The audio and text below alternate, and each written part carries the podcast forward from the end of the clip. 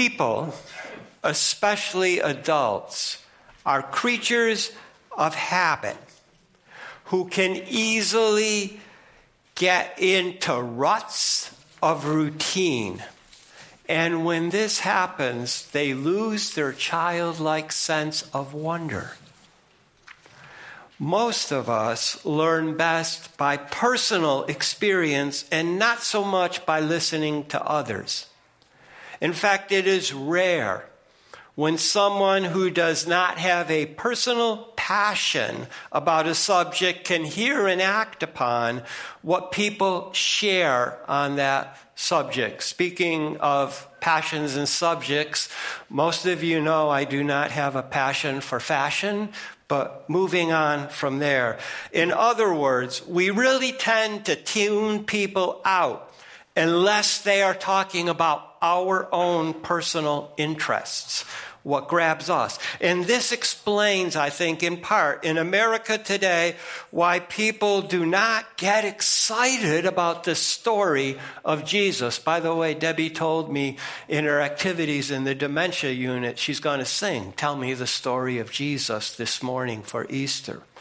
Now, who could believe that God could be born, if people even believe in God anymore, a human baby boy and live a perfect life? It's like kind of insane. But it really happened some 2,000 years ago when Jesus the Savior walked on this earth teaching people about God and His ways, and He did miracles for needy people. But the self righteous religious people of his day were scandalized that he would show love for all people, even enemies and that he especially loved the poor, the widows, the orphans, the foreigners, and sinners who turned to him seeking, seeking his forgiveness and help. But most amazing and painful to his followers, he, God's Son, allowed people to crucify him on the day of Passover. That day when God had rescued his people from centuries of physical bondage. No one knew at that time that he willingly offered his lifeblood to cover over their sins. And then, after most people rested and worshiped on the Sabbath day, following his death, he rose from the dead on the first day of the week. And our text from Matthew this morning says that he first, first revealed himself alive again to two women. Now, in first century Rome, women were excluded from civic and political functions. They could not vote or represent themselves in court. They were therefore considered, not considered actually, not considered reliable witnesses. They couldn't testify. And yet God chose these two women to be the first witnesses of his resurrection. So this is amazing. Have you ever really thought that Jesus reveals his life to women first? Well, with this background, let's examine our good news scripture passages for this morning. We'll start in Matthew. First of all, we're told two female followers of Jesus came to look at the grave. And an angel knows they are seeking Jesus who was crucified. So let's look at it word for word, line by line. But after the Sabbath, it was becoming dawn of the first day of the week. Mary Magdalena and the other Mary came to look at the grave. It says after the Sabbath. Now, if you look back up to after the crucifixion in chapter 27, you will see that the chief priest, who should have known better, worked with Pilate on the Sabbath day, the day after the crucifixion, because the sun had set, to guard the tomb. But these two women rested and worshiped God on the Sabbath. They waited till Sabbath was over and it was sunrise on the first day of the week. Now, I did a lot of reading about the two Marys, not only Mary Magdalene, where the Bible says only that seven demons were cast out of her. I don't know where this story about her being a prostitute came from, but usually people that are demonized and desperate do fall into that. But the other Mary, Mary Clopas's wife, I actually have a whole page of stuff I printed out about her. We know from scriptures that she was the mother of one of the 12 apostles. She was the mother of James the Lesser. So these are the two women. And out of love for Jesus, they visit his grave just to look at it at their first opportunity, sunrise of the first day of the week. And then it says, Behold, and it was a great earthquake. For an angel of the Lord, having descended from heaven and come, rolled the stone away and was sitting on it. And his appearance was like lightning, and his clothing as white as snow. So, what do we get here? Now, this is just an interesting thing. Um, the word used in Scripture, the Greek word for earthquake, is seismos. I think you recognize it. You know, I read someplace else that English steals words from every language. It's not a proud language. The angel rolled the stone away after the earthquake. Now, the earthquake was for the guards as well as the angel coming down. And there's two metaphors here lightning, which is for a thunderstorm, and snowfall. And these are two opposite seasons of the year. And I was going to say it never happens, but I've learned about thunder snow recently, but it's rare. It's rare. And then we're told the guards were shaken with fear, but the angel said to the women, You must not be afraid. Jesus, who has been crucified, you're seeking. Now, again, word for word, from fear of him, those guarding the quake had become like dead men, like dead men. They're literally scared to death. First the earthquake, then this angel rolling away the stone. You know, they didn't die, but they were close to it. They were frightened. But the angel answered, having answered, so he must have said something to the guards. Then we're told he said to the women, You must not be fearing you. For I know that Jesus, who has been crucified, you are seeking. So, the Roman soldiers feared, but the angel emphatically tells Jesus' female followers. They must not be afraid. So he begins and ends with you, and in the middle he says, Don't be afraid. Now, they had seen Jesus crucified on Friday, but it's now the third day since, and it's the beginning of a new week and actually a new age of grace. And then the angel had talked about their seeking him. You see, against all logic, they had come to look at the grave in hope, in hope of doing something for the one that they knew had loved them powerfully, that they needed. And now they were just trying to do something to say thank you. And then the second half, we find that he is risen just as he said. The women depart with fear and joy, and then behold, Jesus met them, and they worship him and then he sends them to his brothers so that they him will see. So the, the, the first part has to do with he's risen from the dead, and then the women quickly depart with fear and great joy to tell his disciples. So again, let's go through it verse by verse, line by line. The angel continues to speak and he says, He is not being here, for he is risen. Just as he said as we were singing that song. I couldn't think. It's word for word scripture. Just as he said, Come, you must see the place where he was lying. Now, this verb is he has been raised, meaning he's already been resurrected. Before sunrise, he was risen. But he is still raised from the dead. Still, even at this moment, this is truly good news. Now, let's do some cross referencing here. Jesus has said in the upper room, in John's gospel, this is reported greater love has no man than this that one will lay down his life for his friends. But earlier, this is what the angel is referring to. He had also said, I lay down my life that I may take it up again.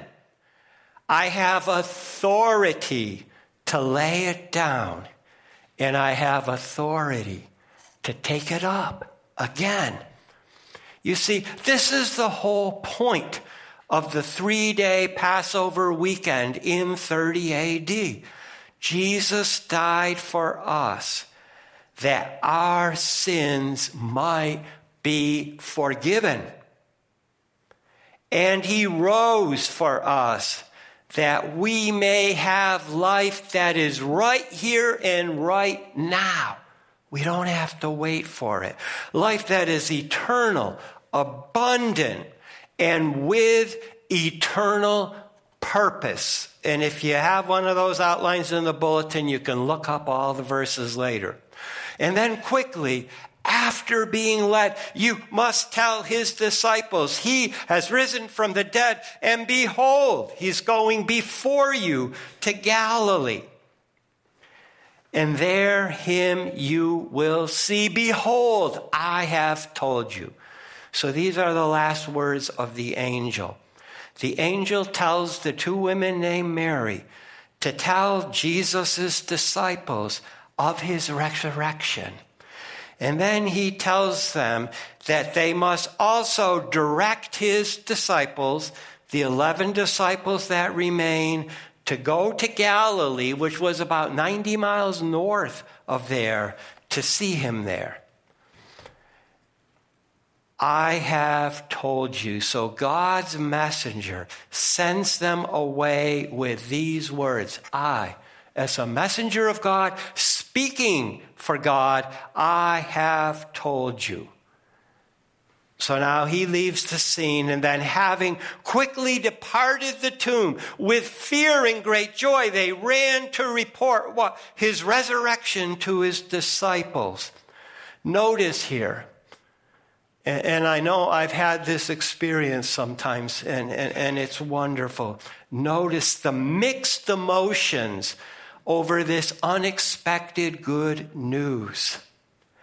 They're afraid to believe that anything so wonderful, anything so wonderful can be true. And also, though, they have great joy because it is just as he said. They're now remembering, they're now beginning to believe. This is both awesome and grateful. They have awe mixed with gratitude. And I think God would like us to always be in that state as much as we can. So they run to the 11 with this extremely good report that God's messenger has just given them. Jesus is alive. And then we're told, behold, Jesus meets them and they worship him. And then Jesus says they must take word to his brothers that they will leave into Galilee, where there me they will see. Again, let's just go through these last verses of our Matthew passage. Behold, Jesus says to them, greetings. That's a common way of in, uh, meeting each other. And then, having come to him, they took hold of his feet and worshiped him. So he meets them and he greets them. And now, for the fourth time in our narrative, we have this word, behold. You know, I don't know, but if you're like me, when you're kind of tired or distracted, the mind wanders. And this word, behold, is like, wake up. I need you to give this full attention. Behold. Jesus greets them, and this is so important. He meets the women with a, well, this isn't so important, but that's an informal way of greeting, and it actually comes from the word grace. That's important. But we need to also realize and I think it's even important now, even though women have a greater place in society than they did 2,000 years ago. It was scandalous at the time that Jesus revealed his life to women, first of all, not men. But you know, God is the God of surprise. The surprise. And if we've lived long enough, he's surprised us. I already told you how the Romans had little regard for women. And it would be inconceivable to people in the Roman Empire of that day that women would be chosen to be the first witnesses to the resurrection, but not to God. He is the God of surprise, and He turns all human expectations upside down and on their head. And now the women, they weren't thinking of any of this. They now see Jesus. And they simply and humbly worshiped the one they loved, who they had feared was dead, and now they see him alive. And then Jesus said to him, Not you must be afraid. You must go.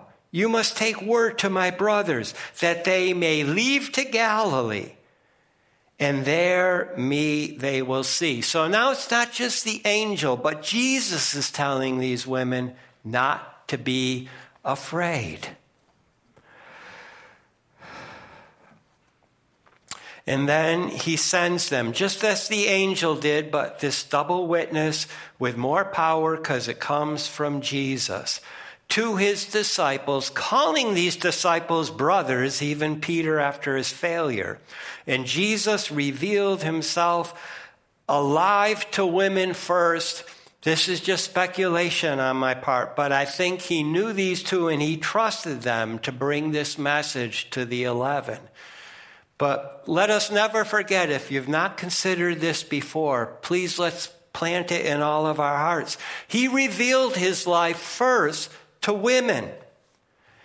And then he says, and after they told the disciples he was alive, then he says, tell them to meet me at Galilee. And then he gives this wonderful good news. Me they will see. You know, there is no greater blessing in life than to see God. And I've put it on the back of your bulletins. And you might want to sometime this week read Psalm 17 because it talks about the blessing of being in God's presence. So you see, anyone who approaches God by acknowledging that he needs to be saved from himself and believes that Jesus died to forgive him of his sins then confesses them to God and asks for forgiveness because he believes Jesus took his death sentence on himself when he died on the cross. That one will be forgiven, adopted into God's family by grace, and then receive Jesus' resurrection life. This life is eternal, abundant, and with purpose.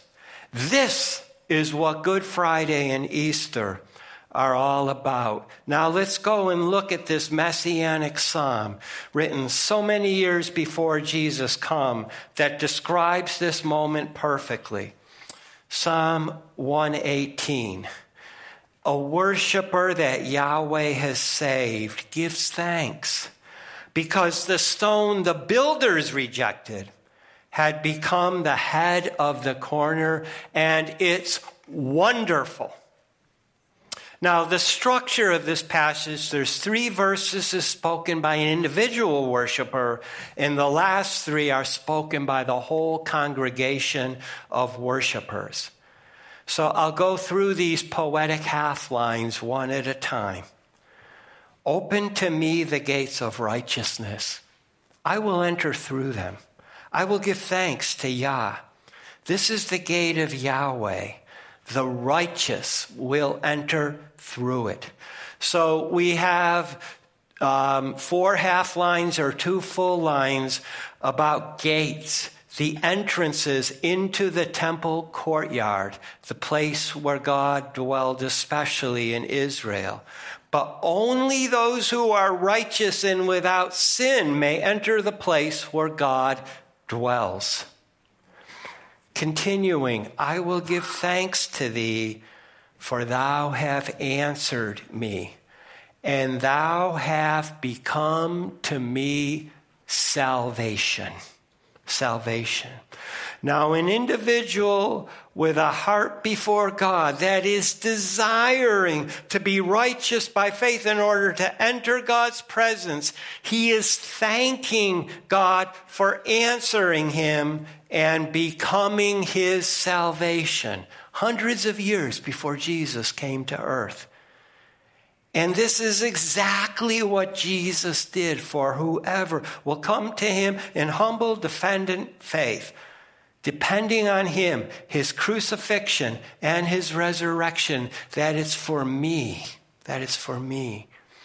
Continuing now, they all say together, the stone which those building rejected. It has become the head of the corner. So again, this was all fulfilled. The Gospels tell us that the chief priests rejected Jesus out of a jealous desire to be like God rather than being content with being the ones who helped God's people to become righteous before Him by the Torah that had been given through Moses. So, a sub theme running through this that is the, the, the heart of Good Friday is proud leaders had rejected the righteous one. So, the head of the corner, now after his resurrection, so the crucifixion and resurrection are both in this Psalm 118. Jesus is the head of God's new people the church. And then he has come to be from Yahweh. Or this, all of this. I'm sorry, not he. This has come to be from Yahweh, and it is wonderful in our eyes. Now, as I began to learn the biblical languages and, and look at lexicons and stuff, this particular word wonderful is extremely rare in Scripture. It is never used of humans or a human activity. Only extreme acts of God are called wonderful. One of them over and over again is his creation. Remember, he said everything was good when he was done creating. And another big one is the delivery of Israel out of slavery in Egypt. But I submit that the death and resurrection of Jesus is even more wonderful because he didn't do it for one people. He did it for every ethnic group on the whole earth, all of planet earth. That is truly wonderful. And then concluding the passage we're looking at, this is the day Yahweh has made. We will rejoice and be glad in it. Now, here's something totally new. Because Jesus was resurrected on the first day of the week, His church changed the day of worship, the one day in seven, from the seventh day of the work week to the first day of the week. And we meet on the first day to forever remember his resurrection, which occurred on the first day. Now, uh, I was a math major, and this appeals to my math mind. There are many people who will claim that actually he was raised on the eighth day, which indicates something brand new and beyond. So, like if you only go to seven, like the week, well, eight is the beginning of a whole new week. And when Jesus rose on that eighth day, he started something brand new. It was a culmination of all that came before in something new pointing on to eternity. So that's the scripture. Now, I'm over 68 years old. I'm a couple of months from my next birthday. And people my age who were brought up in church may have heard these truths about Jesus and people some 55 times or more. But the bottom line is we've heard it again today, and what are we going to do about it? What are we going to do? You see, just mentally assenting to these truths is not enough. And even surrendering our lives to God in Jesus in humble, dependent, obedient faith. We must not, we must realize this is not a once and done proposition. I've met some people who seem to be just living for themselves, and I tell them about Jesus. I say, Oh, yeah, I did that 10 years ago, 20 years ago, 30 years ago.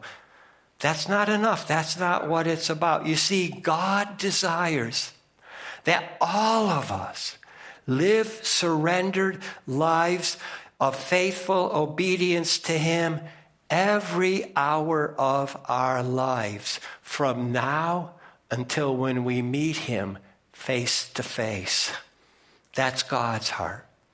So if you have never made that kind of continuous, forever commitment to God in Jesus, today is the day to make it. And for those of us who have tried to make that commitment, and we all know how hard it is to live it out, today is the day to renew that commitment because of Good Friday and Resurrection Sunday. And all I'm going to say is after we conclude the last song, I'm going to stay right here if anybody wants to talk about what do we do about this awesome truth of Jesus' resurrection. So to wrap it up at dawn, two Marys come to the tomb to see it having rested on the Sabbath. And then, after a great earthquake that scared the Roman guards almost to death, an angel speaks to them, these women, and says, Do not be afraid. Jesus, whom you are seeking, has risen from the dead, just as he said. And then he sends them to Jesus' disciples. And they go from the tomb and the angel with extreme and opposite emotions of fear and joy. And then behold, Jesus himself meets them and they worship him. And then he sends them to Galilee. And all of this was predicted in a messianic psalm written hundreds of years earlier. Now, this isn't everything, there's a whole lot more to it, but how amazing that Jesus revealed his life, his full life to women first.